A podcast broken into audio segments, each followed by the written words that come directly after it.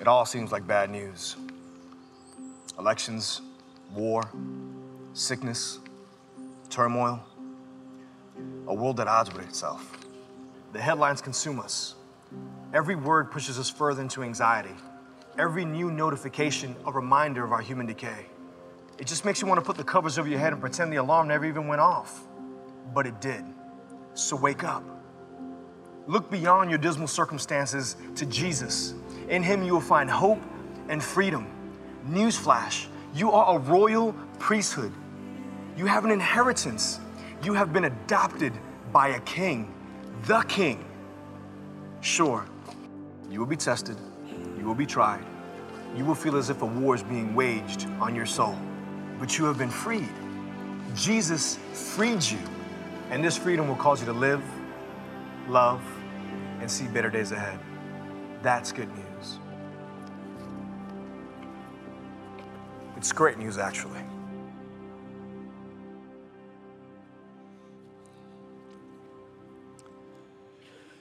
Good morning, everyone. Welcome to Forest Hill Church, one church, five, soon to be six campuses. It's great having all of you here today.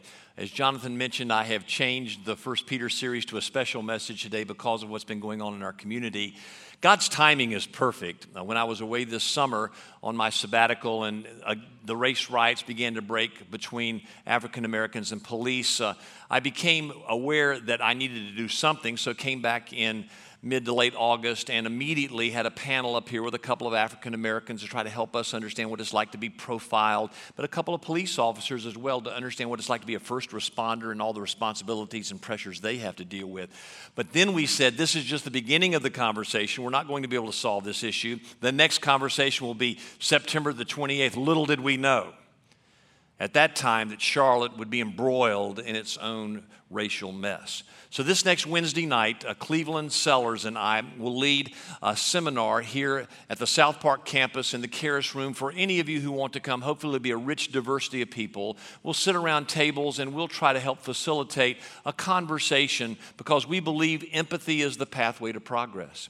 We really believe that empathy is the pathway to progress. And as we start talking and understanding each other's life situations, we will begin to be able to heal and to love one another better.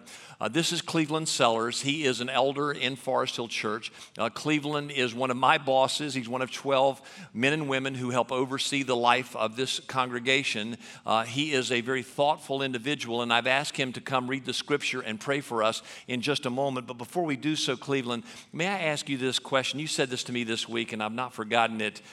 One of the interesting phenomenon of the African American experience in America is your name. Your name is Cleveland Sellers. Talk about why that's such a strange experience for African Americans in America. Sure. So thank you for having me, uh, and look forward to the discussion on Wednesday night. Um, as an African American, uh, we're proud uh, people, rich in culture and history, um, and also complexities. And part of those complexities we trace back to the African diaspora. And as uh, Africans were brought to this country as slaves, one of the first things that was done was um, the removal or taking of our names. Hmm. Um. And we took on the names of our, of our family slave owners. Mm. Um, so as I look back and try to trace family and, mm. and history and, and who we are, for me personally, I can't go but uh, so far back in, in my history um, to the slave owners that, that, gave us our name. So, so sellers would come from your great grandfather's slave owner. Right. And that's as far back as you can go. We on whites can go to legacy.com or ancestry.com and trace back four, five, six hundred years, but you, you can't do that, can you?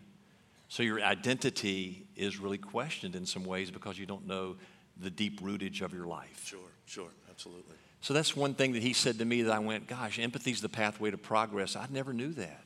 I never thought of that. So as we dialogued, it helped me develop a deeper affection for my brother in Christ, who's a great man of God, by the way. He's going to read the scripture to you, some three that I uh, chose for him to read and which uh, apply to the message I'm about to give you. So, out of reverence for the reading of the scripture, if you're able, would you now please stand? This is the word of the Lord. The Bible says in uh, Micah, the sixth chapter, verses six through eight, with what shall I come before the Lord and bow myself before God on high? Shall I come before him with burnt offerings, with calves a year old? Will the Lord be pleased with thousands of rams, with ten thousands of rivers of oil? Shall I give my firstborn for my transgression, the fruit of my body for the sin of my soul? He has told you, O man, what is good. What does the Lord require of you but to do justice and to love kindness and to walk humbly with your God? And in Matthew chapter 7 verse 12, the Bible says, "So whatever you wish that others would do to you, you also to them, for this is the law and the prophets." And finally, Galatians chapter 3 verse 28, the Bible says, "There is neither Jew nor Greek, there is neither slave nor free, there is no male or female, for you are all one in Christ Jesus." Would you pray for us now? God, we stand in front of you this morning in total surrenderance to you. Father, we believe that through only you and the power of your word will true change occur. So this morning, we ask that you mold our hearts, touch our hearts and our minds. So as the word comes forth, the divine power, the dunamis power of your word comes forth, that it will change the hearts and minds of these your people so that we can leave this place changed men and women of God. So we thank you for what you're going to do in advance. We thank you that we are true change agents in this world as the body believers in the church of Jesus Christ. And it's, his, and it's in his name that we pray. And all those that agreed said, Amen. Amen. Thank you. Thank you, my dear friend. God bless you. You may be seated.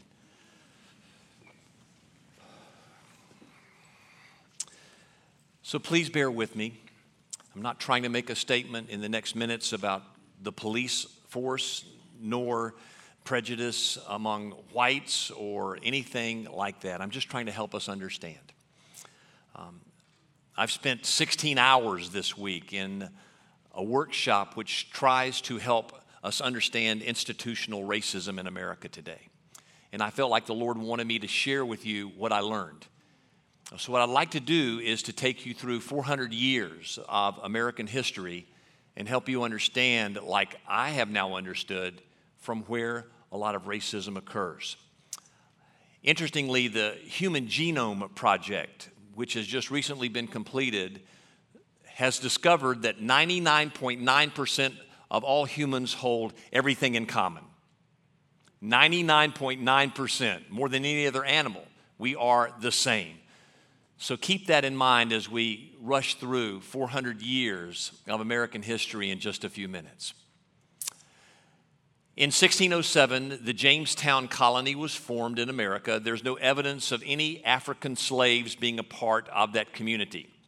Uh, 1609, John Rolfe, uh, one of those members, marries Pocahontas, later to become Rebecca when she is baptized into the Christian faith. Uh, whether John Rolfe and Pocahontas had a deep love relationship, I'll leave to Walt Disney. Historians really don't know. But what does seem certain is that John Rolfe was a very astute businessman, and he married Pocahontas knowing that because she was high up in the Powhatan Indian community, he would have access to being able to buy rich farmland along the James River, which he did from the Indians. And he became a very wealthy landowner. In 1619, there's the first evidence of Africans being brought to America by the Dutch as slaves or indentured servants. Uh, we see it as an entry into John Rolfe's diary 20 Africans brought to America by the Dutch. Now, questions have been raised by historians through the years. Uh, what's the difference between being a slave and an indentured servant? And reality wise, there's probably not a whole lot of difference. Both groups have to be under a master and they have to perform work for them. Uh, so we don't know whether these 20 Africans were indentured servants or actual slaves, but they were under the authority of other people and sold to others here in America. Then we have in 1640 the John Punch incident. It is the first evidence of actual American slavery. John Punch was an African. He lived in Virginia. He, along with two whites, one Irish and one Dutch, ran away from their particular owner. They ran to Maryland, where eventually they were discovered. They were brought back to Virginia. And interestingly, the Virginia legislator, and this is very important, for American law and the Constitution itself was mostly written by Virginia legislators. They had tremendous influence over American thought. The Virginia legislator gave four more years of indentured servanthood to the Dutchman, a white man, gave four more indentured uh, years of indentured servanthood to the Irishman, a white man, but to John Punch, an African, he was made an indentured servant for the rest of his life. It is the first example of Africans being placed in a permanent position of slavery, an underclassed position, primarily for the purpose of serving to fuel an economic engine that was slowly but surely developing in American life. So, the John Punch incident has extraordinary value in understanding the beginning of slavery in American life. Then we have in 1676 the Nathaniel Bacon incident. He leads a revolution in American life against what he deemed to be an increasing British kind of aristocracy. And moreover, in his rebellion, he wrote down, and we have the first incident of it, the complete extermination of a group of people called the American Indians there wanted to be the elimination of them up and down the James River and other places in order to take their property, which was valuable, in order to continue to fuel and expand this growing American economic success. You'll see later us talking about the manifest destiny that our constitutional fathers thought God had given to our nation, all the lands west of the Mississippi uh, including that which Mexico owned at that point Texas, Nevada, New Mexico, even California. And some people felt like it was God's will that America own all of that land throughout the entire North American continent, particularly to the Pacific Ocean. And in so doing, there had to be the elimination and eradication of the Native Americans who owned that land. And here we have with Nathaniel Bacon, the first recorded evidence that that was the desire of many white people in our nation. Then in 1680, we have the Virginia House. Notice it's the Virginia legislators who try to define what it means to be white. Because here's the dilemma in America, there was a continually large mixed race population. Back to John Punch, he was married to a white woman who was a slave. And interestingly, legacy.com has taken John Punch's wife and connected her through 13 generations to President Barack Obama.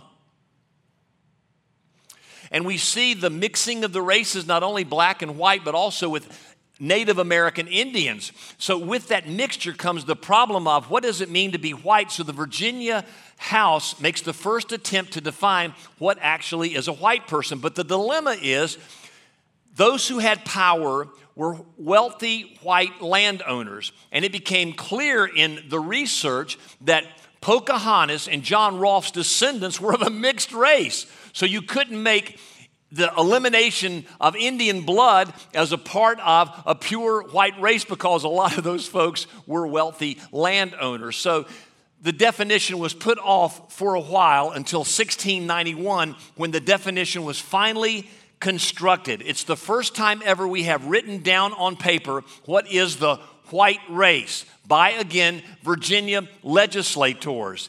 And you have here the first evidence of a sense of white supremacy in America a definition of a white race that does not include other people of mixed blood, and they are considered second class citizens, particularly those who are from Africa. Then in 1789, you have the writing of our Constitution. And after some 70 years of racism and the denigration of Africans and placing them in a position of inferiority, our founding fathers had an opportunity with the Constitution to clearly state that all people are created equally.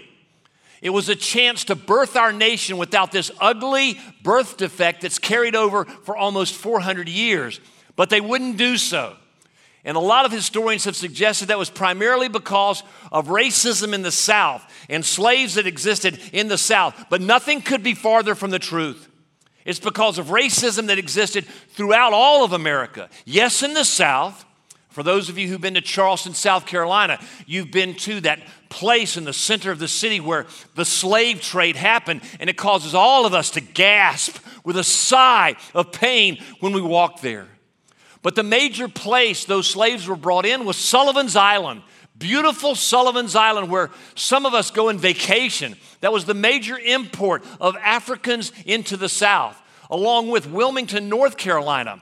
So, yes, slavery was embedded in the southern expansion of economic credibility, but the major place where it really happened was in the north. And the three major ports into which Africans came into America were Providence, Rhode Island, Hartford, Connecticut, and New York City, New York. And again, slavery was embedded in the North and the South, and it was such an important part of the economic expansion of our nation. Our constitutional writers, our forefathers, refused to make a clear statement in the Constitution that all people are created equally before God. As a result, our nation was born with a birth defect. And slavery was a part of our American life with the Constitution, which leads to 1790. In that time period, during the Renaissance, the Renaissance basically emphasized science above all else. The Renaissance emphasized reason. If you could figure something out by reason, by fact, it was considered to be terribly important. So enters the scene a social scientist by the name of Blumenbach. And he does a study of the human race to try to understand why folks are so different. And he came up with four divisions of the human race called the OIDS theory, O I D S theory. First of all, there are the Caucasoids. They are the white race, people who come from the Caucasus Mountains. Secondly, there are the Mongoloids, who come from the Mongolia area, who have a more Asian appearance. Thirdly, there are the Austroids who come from Australia, which defines the Aborigine kind of people, but also the folks who lived there. And the fourth group of people are called the Negroids. Notice that the other three divisions of people have a place from where they come, whether it's the Caucasus Mountains or Mongolia or Australia. The Negroids aren't defined by a place from where they come. They don't come from a place. They're defined simply by a color. And by doing so, this social scientist allows a group of people not to have a place from where they come, which means they're not persons. If you are a person, you have a place from where you come. But if you don't have a place from where you come, you are not as important as everybody else. Thus, Blumenbach's theories were adopted by our constitutional fathers to give them the right to place a group of people who are black in a category of subservience and second class citizenry.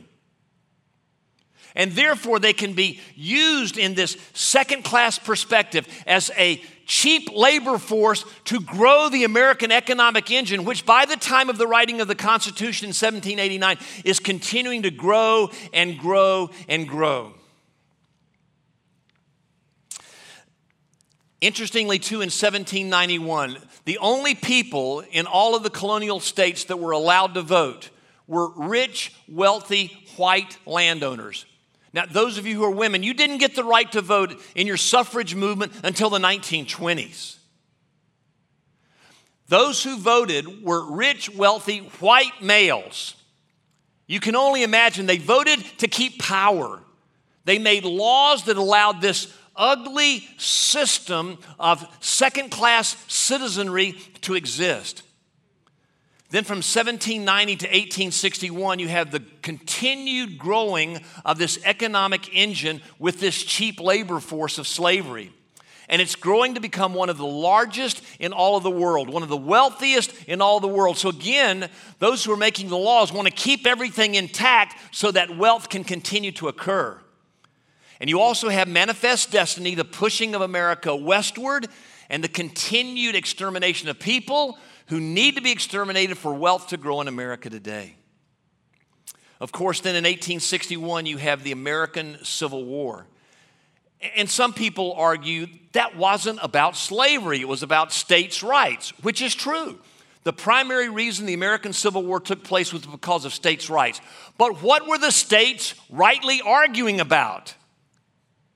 Their right to allow slavery to exist. So the Civil War, fought by hundreds of thousands of men, mostly, but some women, with the deaths of hundreds upon thousands of men and some women, was fought over the issue of slavery. And when the North finally won, you have the 13th Amendment in 1865. What does the 13th Amendment say? It abolishes slavery and all involuntary servitude except in case of a crime. So you have with the 13th Amendment the hopeful beginning of Reconstruction, uh, the first step in the Civil Rights Act, which was finalized in 1964, where there was an attempt by the Union to rebuild the South and allow equality among all people, Africans and whites and Indians, all the same, all given the right to vote, all given the right before God and the law. Uh, the, the problem was, as years passed by and Reconstruction made some advancements, and it did make some advancements, Africans began to go to universities, their families remained intact, and they began to succeed at some level. But over time, the Union forces that oversaw the laws in the South began to withdraw. And, folks, there is no law nor military presence that can change the human heart. It can't do it. So racism still existed within many people in the South. And when they looked at the 13th Amendment, they said, okay, slavery is abolished and involuntary servitude is abolished except in case of a crime. So laws, Jim Crow laws, started to be written in order to keep blacks down. Laws like you can't laugh in front of a white woman. You can't look a white woman in the eye. You can't flirt with her in any way. Uh, if you're walking on the sidewalk and a white person comes, you've got to step off on the curb. You can't eat where white people eat. You can't drink from their drinking fountains. And any black that broke those laws, especially in Jim Crow southern states, they were arrested and put in jail. Thus, another way to keep them down and use them mostly in positions of inferiority and subservience so that the economic American engine can continue to grow.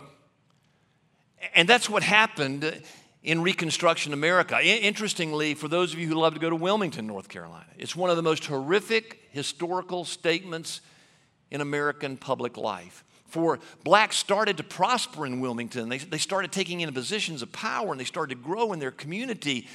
And whites didn't like it one bit, so after some period of time, lynching started happening. You even have stories of black heads placed on poles along the highways of Wilmington to discourage any African Americans from trying to rise up. And they were put in their place, and whites dominated and became powerful again.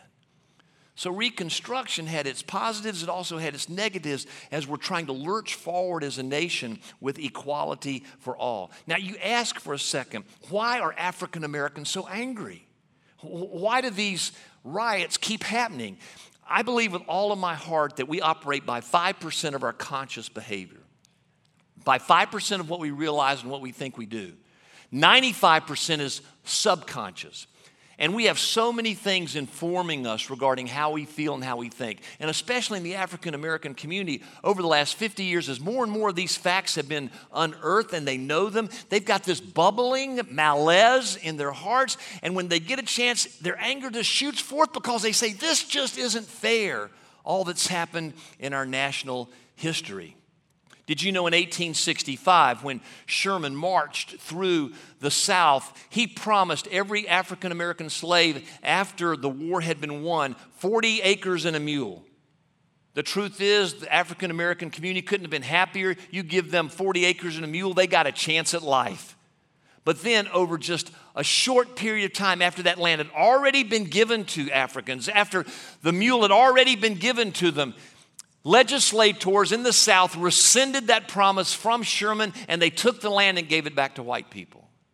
Again, just think about how, how that causes this anger and malaise in the hearts of people in our nation.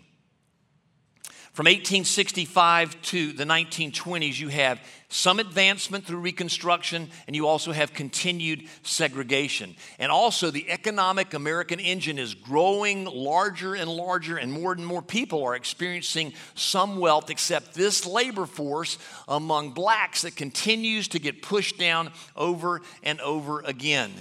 In 1929, you have the stock market crash.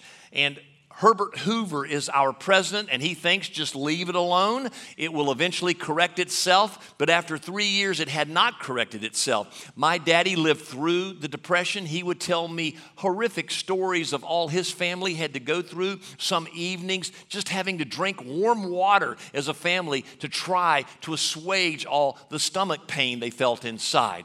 So in 1932, to overcome Hoover's disastrous oversight of the Depression, Franklin Delano Roosevelt was elected president of the United States, and he came up in 1933 with the beginning of the New Deal. It was a public works program to try to put to work Americans to generate economy again in our land.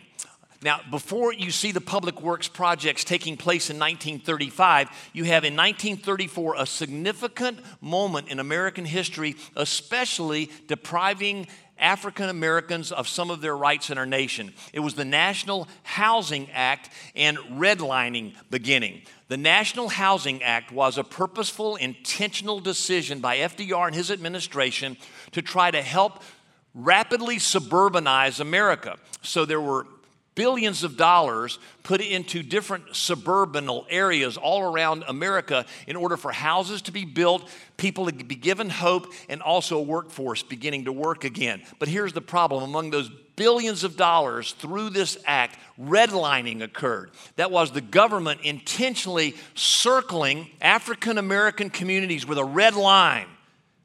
This was just uncovered several decades ago. It's a practice that's still gone on close to today with the government saying, our dollars will not go to those communities that have been redlined, and all of those communities were African American.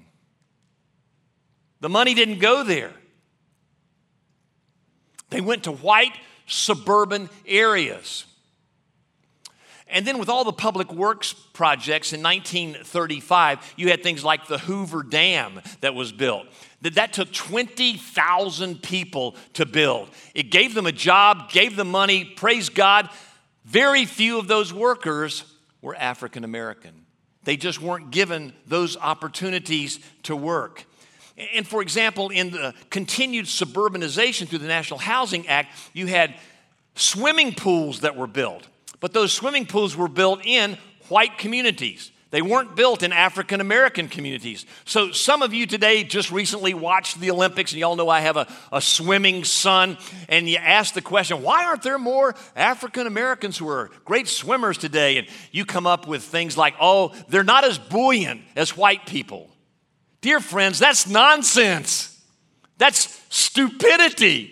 They're every bit as buoyant as we are. What's the deal? With the New Deal, they didn't have swimming pools built in their communities. They didn't have access to swimming pools. So, as you've seen more and more of that happen, you have Cullen Jones, for example, an African American from the state of North Carolina, who won a gold in the 2012 games. You had Simone Manuel, a wonderful, beautiful Christian woman who won a gold medal in the Rio games. And you're going to see more and more of it as African Americans have access to pools. But it goes back to the public works projects begun in 1935. Again, 80% of all of the monies in those public works projects went to suburban white places.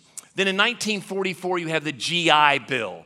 Um, this was to try to help soldiers returning from World War II get back into American life. Now, interestingly, initially, African American men weren't considered to be good soldiers, so they weren't as included in World War II. Then something happened. We needed more and more pilots in order to bomb Germany. And as they were needed, there were a group of people from Tuskegee, the Tuskegee Airmen. And if you've not seen the movie Red Tails, it's worth seeing. And they suddenly are given planes and they start flying and they're successful. And people suddenly realize African Americans are as smart as whites. And they can fly planes and they can be successful bombardiers. And so they're not only invited into the public sphere of flying, they're invited into actual warfare. And they're very successful tens of hundreds of thousands of them. But by the way, when they're in Europe, where they don't have the systemic racial history of America, they're walking down sidewalks and they think they've got to step off like the laws in America say. But the people there don't want them to step off. In fact, they're hugging them on the sidewalk and kissing them and saying, Thank you for being here. We so appreciate your presence and they go into cafes. And unlike America, where they've got to take their food and go outside to eat it, they're brought to the bar, they're bought drinks, their food's bought for them. They eat at the bar with everybody singing, Praise God, you're here. And then they come back to America, where they've still got to step off the sidewalk and they still can't look a white woman in the eye, where the women in Europe are flirting with them. And here they can't have equality in any way, and they're going, do you, do you understand the anger that some of them feel? And then, moreover, the GI Bill's purpose was to give all soldiers a chance at a quality education. And, and so the white soldiers took advantage of the GI Bill and could go anywhere they wanted to go. Even if they chose Duke, they could go to Duke if they wanted to. And and some of them chose North Carolina, and Ivy League colleges were available to them Columbia, Yale, Harvard, all of those schools were available. But for African soldiers who came back, they could only go to HBCs. Now, if you don't know what an HBC is, you need to know historically black college. They couldn't use their GI money to go to these more upper crust schools. So, the white soldiers graduate in 1940s and 50s being lawyers, doctors, very successful entrepreneurs, and they start amassing wealth. The African American soldiers going to HBCs can't get the same jobs. And a lot of them can't get anything more than being a janitor. They can't start amassing the wealth that America is amassing as the years go by. What's interesting is, is my dad's generation was called the greatest generation by Tom Brokaw. And my dad's generation passed on to their children $12 trillion worth of capital. Us boomers, in the next years, we're going to pass on 30 to 40 trillion dollars worth of wealth to our children. And African Americans don't have that accessibility to wealth. They can't pass it on not only because they couldn't get the right jobs, but also because of suburbanization. You see, when the African American soldiers and their families started moving into those suburban areas built through the New Deal, we had blockbusters, whites, who would go to the whites in those areas and say, oh man, if they move in here, your property values are going to plummet. So tell you what, I'll give you in cash just a little bit less than what you paid for, and then you go to another suburb, you can then build your wealth, and you won't have to worry about plummeting property values. And that's what happened. It's called white flight and whites left and went to their suburban areas where they could all build property value. And meanwhile, all the African Americans had to move into other communities that weren't white at all, and the property values went down and they could not build up capital. You wonder why there's some anger? Why there's some stuff inside that just doesn't feel right to them? And that's what happened. They don't have the money that they're going to be able to pass on to their children like those of us have who were given privilege. You may not like the term white privilege, but it's there. We, in the fact we whites don't even think about it, that should help us realize it's there. Then in 1946, there was the Hill Burton Act, which tried to reconstruct hospitals all throughout the nation. Uh, not only construct, but reconstruct ones that were there. None of that money went to the construction or reconstruction of black hospitals. Many of them went demised and in disrepair and ultimately were closed. In 1954, you had Brown versus Board of Education. Finally, finally, the American legal system and the Supreme Court said separate but equal is illegal, as it should have been. That all of God's children, black and white, should have access to the same quality education. Again, that law was passed in 1954. Now, move ahead to the early 1970s in Greensboro, North Carolina, as just one example. In the early 1970s was when the public schools in Greensboro were finally integrated.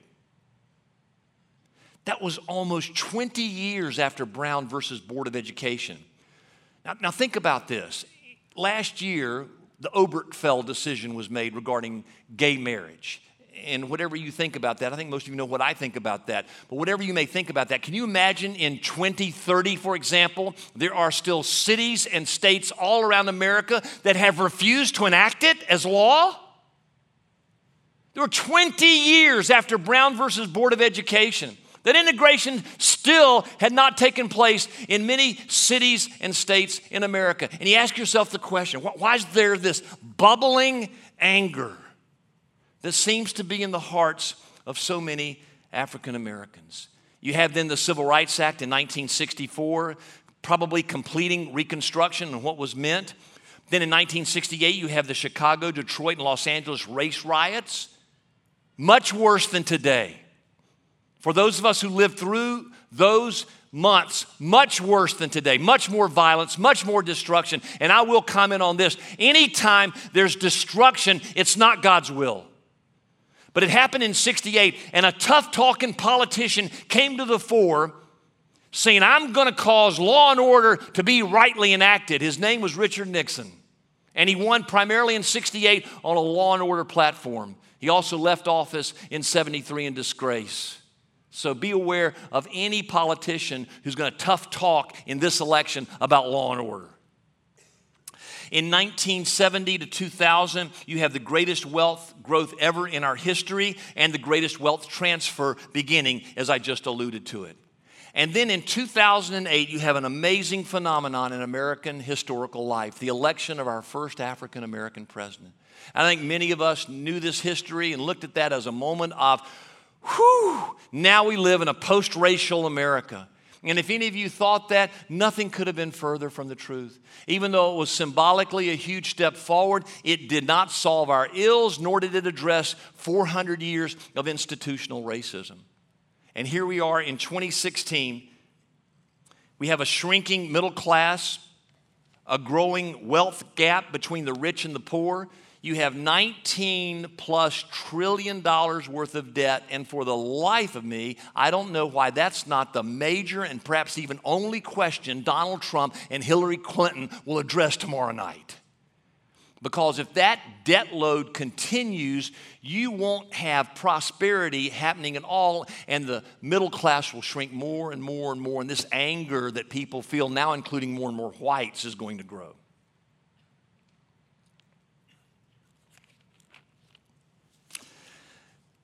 Some of you are frustrated with me right now. Let, let, me give you an illustration that might help you. This has been an actual study. The game of Monopoly was brought into a room, and African Americans were allowed to start playing.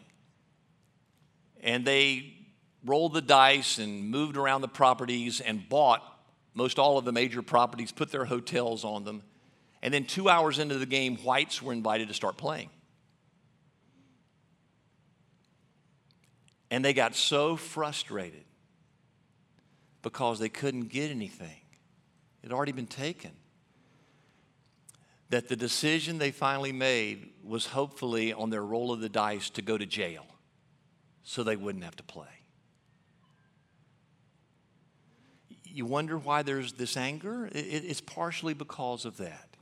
Not all of it's justified, and when there's the destruction of property, it's unjustifiable, but there is a rage an anger, a bubbling malaise that's in the hearts of some African Americans and folks we need as whites to understand it.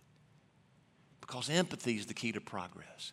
And they need to understand some of our feelings too. And that's why we're doing what we're doing Wednesday night, to hopefully begin a dialogue. because so many of you, myself included, I'm a doer. Give me a task, I'll get it done. I ask the question, again, like many of you, what can I do to help address this bubbling racism in our society?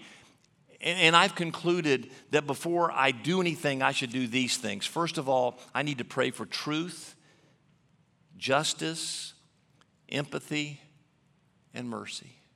I pray that the truth will come out with these videos and interviews with witnesses because the truth will set you free. And I pray for justice and equality in our land. And I pray for mercy to understand what other people are going through. Secondly, come Wednesday night. Come learn, come grow, come pray. Before we can do anything, we need to become aware of what's going on. Third, please understand, I know the hope of the world is the gospel of Jesus Christ. That's why I had Cleveland read Galatians 3:28 in, in, the church, the gospel should allow all of us to realize we're not male or female or Jew or Greek or slave or free or black or white. We are one in Christ. The hope of the world is the gospel through the local church, and I believe that with every ounce of my being. But fourth, for the church to be faithful, we need to also practice what Cleveland read from Micah 6. We need to do justice. Did you know Charlotte lacks is number 50 out of the 50 largest cities in upward mobility, and those who can't move out of their poverty into upward mobility are mostly African Americans in our community. So somehow the Church of Jesus Christ needs to be on the forefront of helping to figure out how to give them chances to move upward and be able to be a part of the continuing growing American experience. I can't speak for you.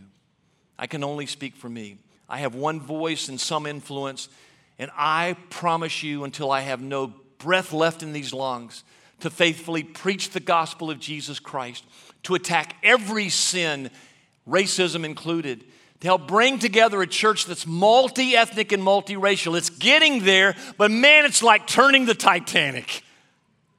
And I ask you who are different, maybe to come and help us do it better. And then finally, to work hard for justice and to help people who want to move up the economic ladder to be able to do so for the glory of our God who has revealed his perfect love to us in Jesus Christ our Lord. It's in his name I live and move and have my being. God bless you all.